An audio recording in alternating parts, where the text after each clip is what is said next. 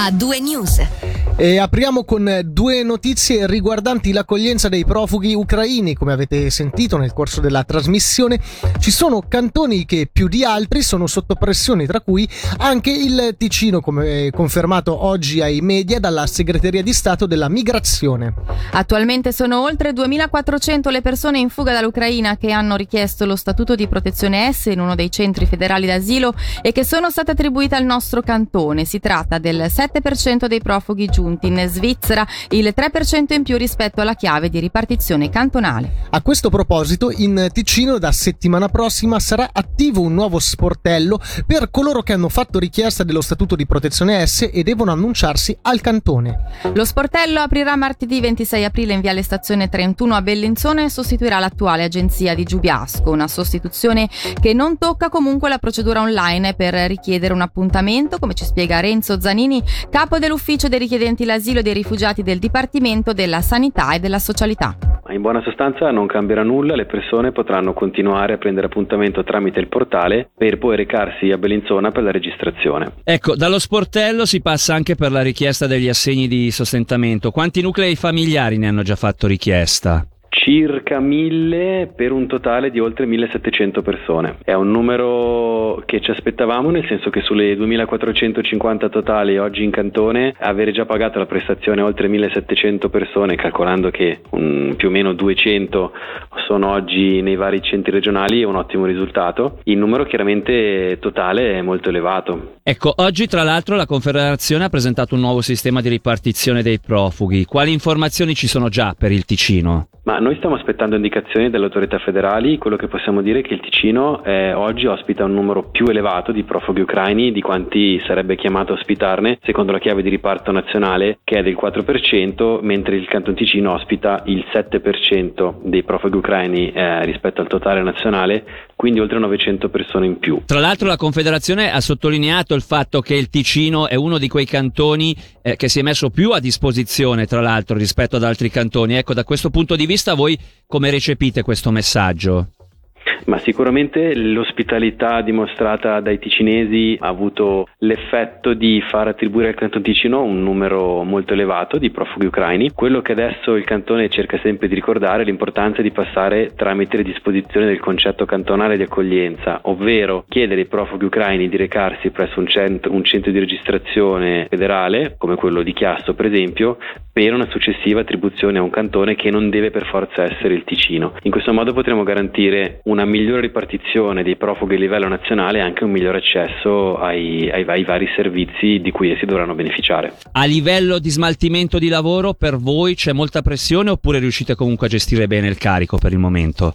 Ma il carico viene gestito in maniera egregia direi, nel senso che ogni giorno siamo confrontati con nuove sfide, cerchiamo di reagire il più velocemente possibile. Chiaro che quando un mese e mezzo fa stimavamo 2400 persone come numero, diciamo, di riferimento, oggi le abbiamo già sorpassate, ecco che sicuramente il numero è molto elevato e saremo confrontati anche in futuro con, con delle grandi sfide.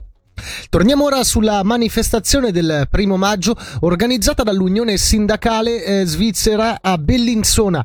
Alle 11 in largo Elvezia partirà il corteo sindacale in direzione di Piazza Governo. Quest'anno lo slogan scelto è pace, dignità, solidarietà, questo anche in riferimento alla guerra in Ucraina. E proprio a partire da questo punto sentiamo subito il presidente dell'Unione Sindacale Svizzera Ticino e Moesa, Renato Minoli. Innanzitutto la pace, perché senza pace, e non solo pensando alla guerra in Ucraina, ma senza pace non ci può essere nessun progresso. La dignità, la dignità è un concetto fondamentale. Senza dignità non ci può essere lavoro, non ci può essere nessun lavoro dignitoso, nessun salario dignitoso e nessuna pensione giusta. E infine la solidarietà. Senza la solidarietà non ci può essere nessun progresso né a livello sociale né a livello sindacale né a livello di diritti democratici. La solidarietà è un motore che ci porta a migliorare le nostre condizioni di vita. E proprio a proposito della giornata del primo maggio sarà una giornata articolata. È una giornata molto articolata perché si partirà appunto con il corteo, finalmente si torna a un corteo normale, due anni fa abbiamo dovuto rinunciare, l'anno scorso massimo 300 persone e tutte con la mascherina, quest'anno possiamo riprendere eh, la piazza. Partiremo da Largo Elvezia, poi scenderemo in piazza Indipendenza, arriveremo in piazza Governo.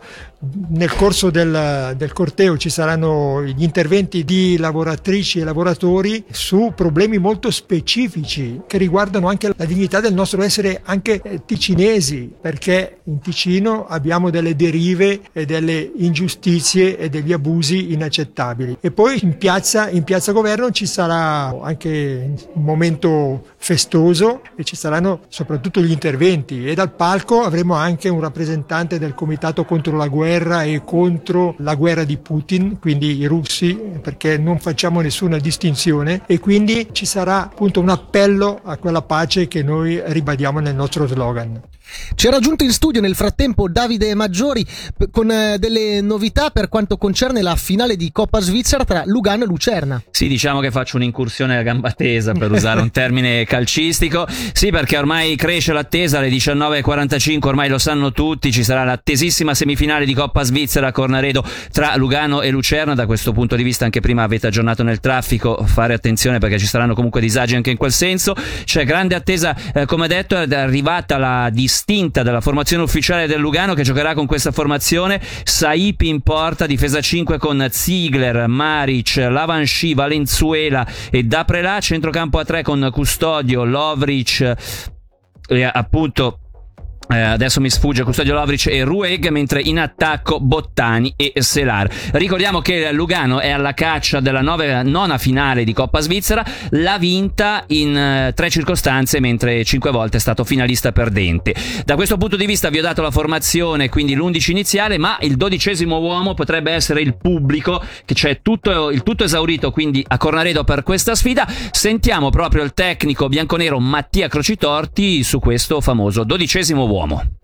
È un'emozione forte. Quando Michele Campana settimana scorsa mi ha detto Croce ti rendi conto che è una vita che non facciamo tutto esaurito se non contro Milan e Inter, uh, uff, ho detto bene, siamo stati bravi, eh.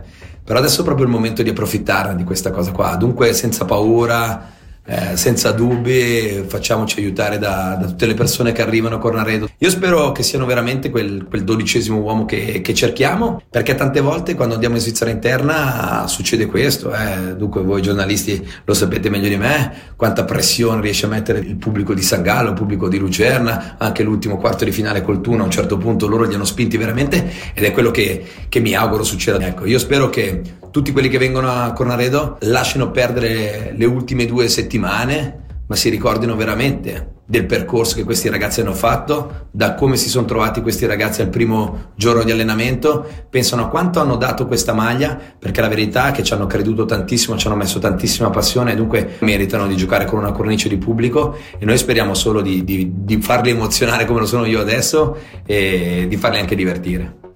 E voltiamo pagina, la scienza unisce a filo doppio Ticino e Giappone. Oggi infatti si è concluso con un discorso all'Università di Kyoto il viaggio nel paese del sollevante della delegazione svizzera capeggiata dal presidente della Confederazione Ignazio Cassis. La tre giorni è stata segnata dal tema della guerra in Ucraina, dalle relazioni bilaterali tra Svizzera e Giappone in ambito politico, economico e scientifico.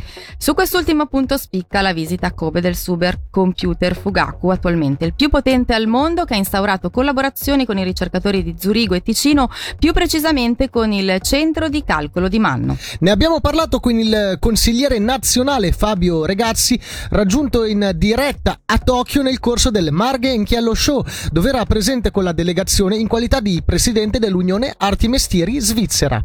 Eh certo, è stato un incontro molto intenso eh, con varie personalità sia della politica ma anche del mondo della ricerca e dell'economia eh, spalmato su eh, tre giorni assolutamente pieni, è stato sicuramente molto interessante, abbiamo incontrato il primo ministro giapponese, il ministro dell'economia, il ministro degli esteri, eh, abbiamo incontrato rappresentanti delle maggiori associazioni economiche del paese e poi anche della, del mondo della ricerca, abbiamo visitato in particolare un, una sorta di omologo del centro di calcolo di, di, di, Lugano, un mondo accademico molto interconnesso successo a livello proprio planetario, questi centri di calcolo estremamente avanzati come quello di Lugano e questo eh, cui, eh, che abbiamo visitato a, a Kobe sono dei, delle realtà di punta e quindi queste realtà si parlano, collaborano in progetti eh, importanti a vario livello e, e, questo naturalmente è un motivo di, di, di lustro per il, per il, nostro cantone che ha un centro di eccellenza eh, di questo tipo che non, vanta, non ne vanta molti eh, uguali a livello planetario. Il 2022 potrebbe essere l'anno dei matrimoni. Chi lavora nel settore conferma infatti un aumento della richiesta dopo lo stop quasi imposto dalla pandemia. Una tendenza che si riflette anche nella ristorazione, come ci dice Massimo Suter, presidente di Gastro Ticino sono parecchie richieste per eventi tipo appunto i matrimoni, specialmente eh, nelle date eh, classiche, quindi giugno, eh, luglio, per poi anche eh, settembre. Quindi credo che il 2022 sarà non solo un anno di ripresa economica un po' per tutto il settore, ma di sicuro anche una ripresa sociale, quindi con i matrimoni che potranno essere eh, svolti e festeggiati nella maniera classica come si conosce e non con delle restrizioni. Bisogna vedere un po' l'evolversi nelle prossime settimane, nei prossimi mesi, se questa tendenza sarà eh, diciamo una regola oppure è solamente un fuoco di paglia, un'eccezione, perché comunque il 22 ha anche lui al suo interno alcune date particolarmente interessanti che eh, vengono utilizzate dai, dai giovani per eh, convogliare a matrimonio in quelle date precise.